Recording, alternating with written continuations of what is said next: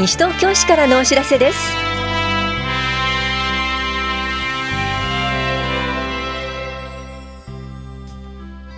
今日は市民会館跡地活用基本方針の作成。耐震フェアなどについてお知らせします。インタビュールームお話は西東京市市民課の高橋和樹さん。テーマは住民票の旧姓旧氏が併記できるようになります。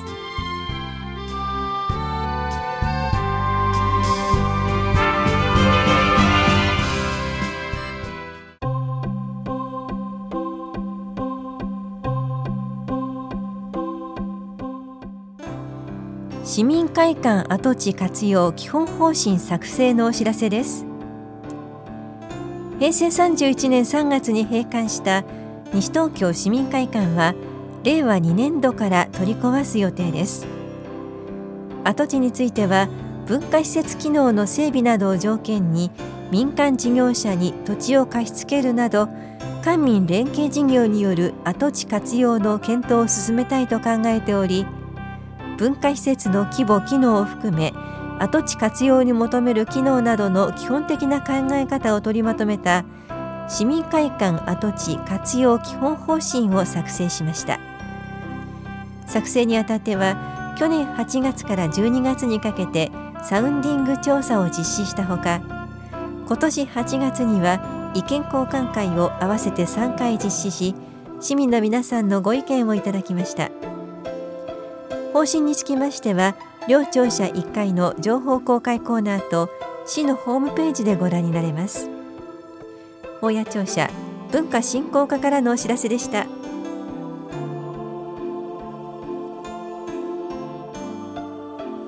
耐震フェアのお知らせです。市民の生命と財産を保護し災害に強いまちづくりを推進します。この催しは11月16日土曜日棚視聴者1階で行われます。午前9時から正午までは木造住宅耐震無料相談会です。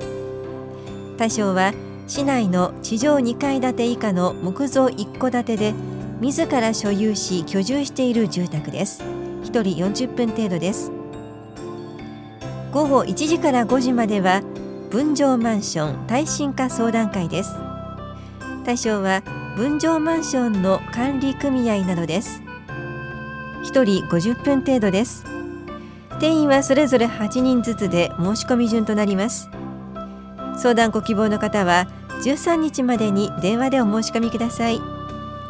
お申し込みお問い合わせは住宅課までどうぞ。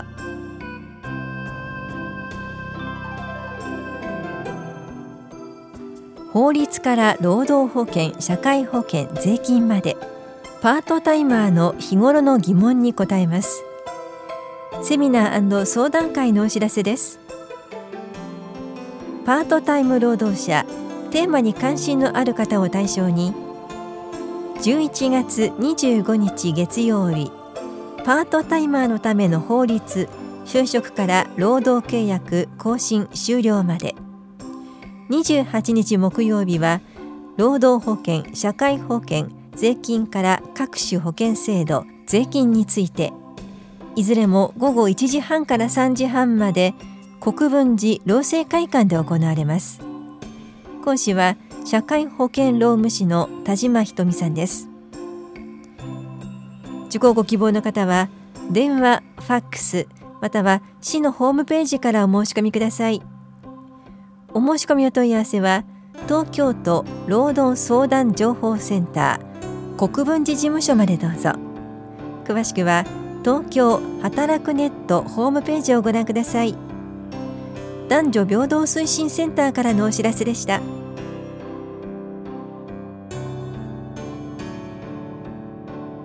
教育委員会事務事業の点検評価報告のお知らせです。教育委員会では地方教育行政の組織及び運営に関する法律第26条の規定に基づき平成30年度における主な施策である29項目について点検評価を行い報告書を作成しました。また5カ年計画である教育計画の進捗状況の参考資料も作成しました。詳細は両庁舎1階の情報公開コーナーと市のホームページでご覧ください。大谷庁舎教育企画課からのお知らせでした。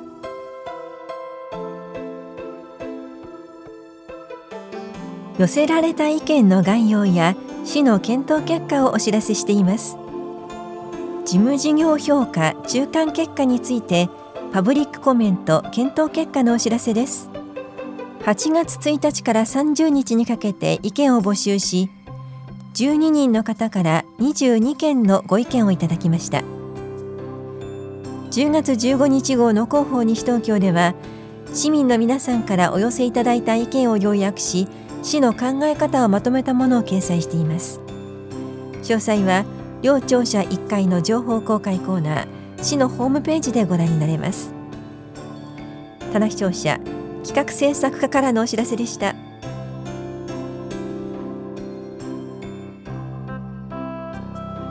初心者テニスイベントのお知らせです。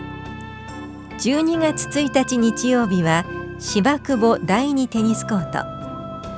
12月15日日曜日はヒバリアムテニスコートでいずれも小学生は午前9時15分から10時15分まで。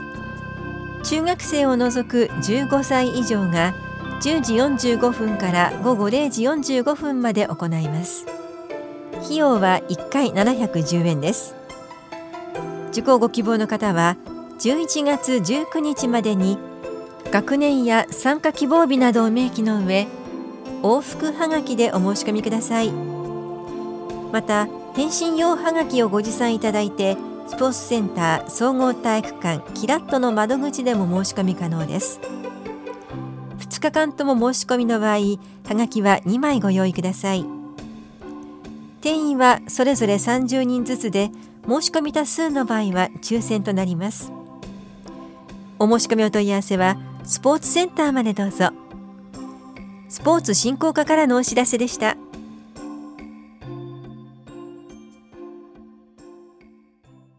インタビュールームお話は西東京市市民課高橋和樹さん。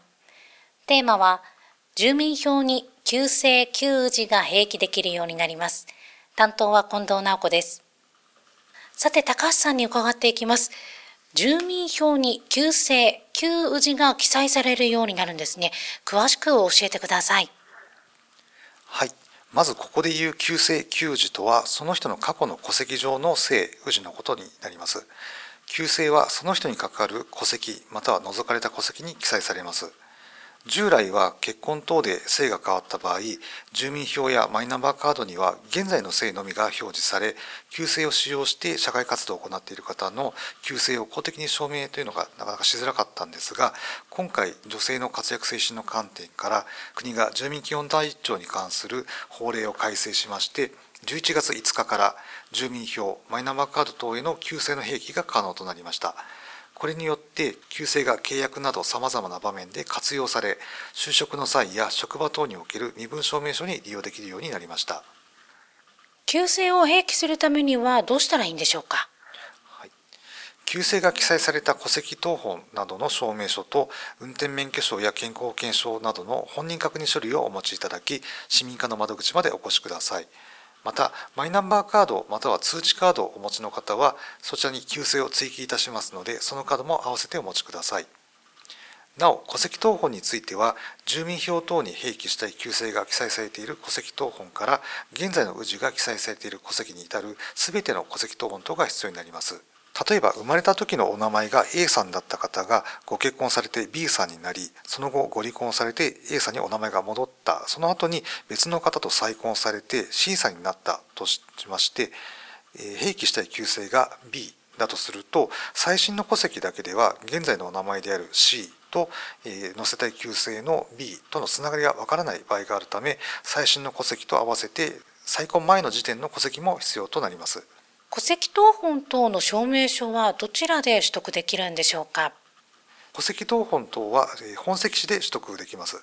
証明書の取得方法については本籍地の市区町村にお問い合わせください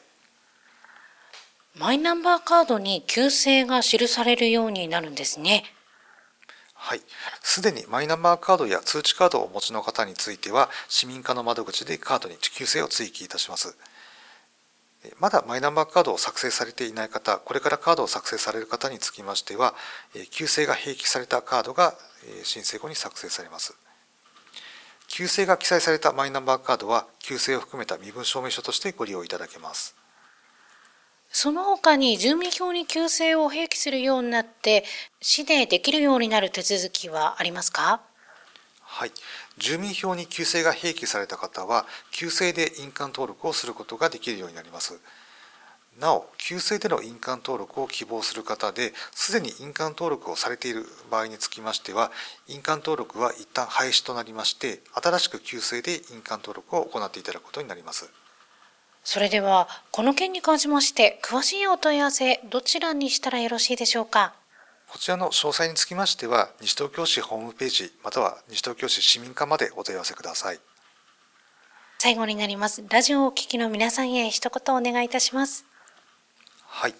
市内7カ所に設置されております住民票等自動交付機は来年令和2年8月31日に全台廃止となる予定ですが住民票に旧姓が併記された方の住民票の写し及び印鑑登録証明書につきましては自動交付機から発行できなくなりますのでご注意ください。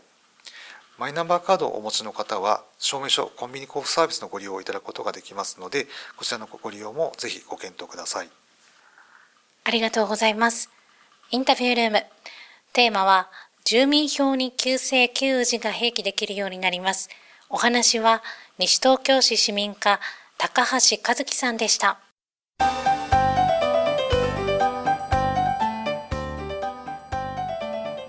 県域五市を代表する著名な画家の作品をぜひお楽しみください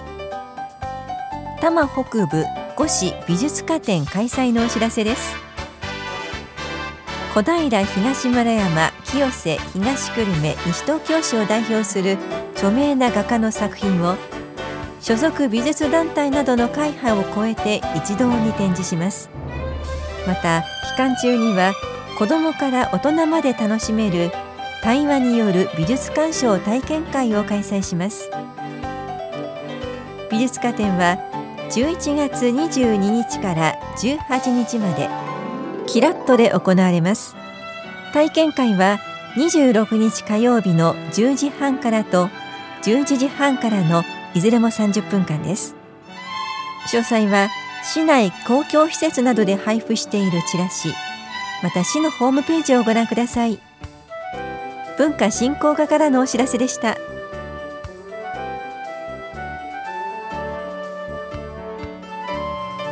この番組では皆さんからのご意見をお待ちしています。FM 西東京西東京市からのお知らせ係までお寄せください。またお知らせについての詳しい内容は広報西東京や西東京市ウェブをご覧いただくか西東京市役所までお問い合わせください。電話番号は042-464-1311 042 464-1311番です。以上西東京市からのお知らせ亀井さゆりでした。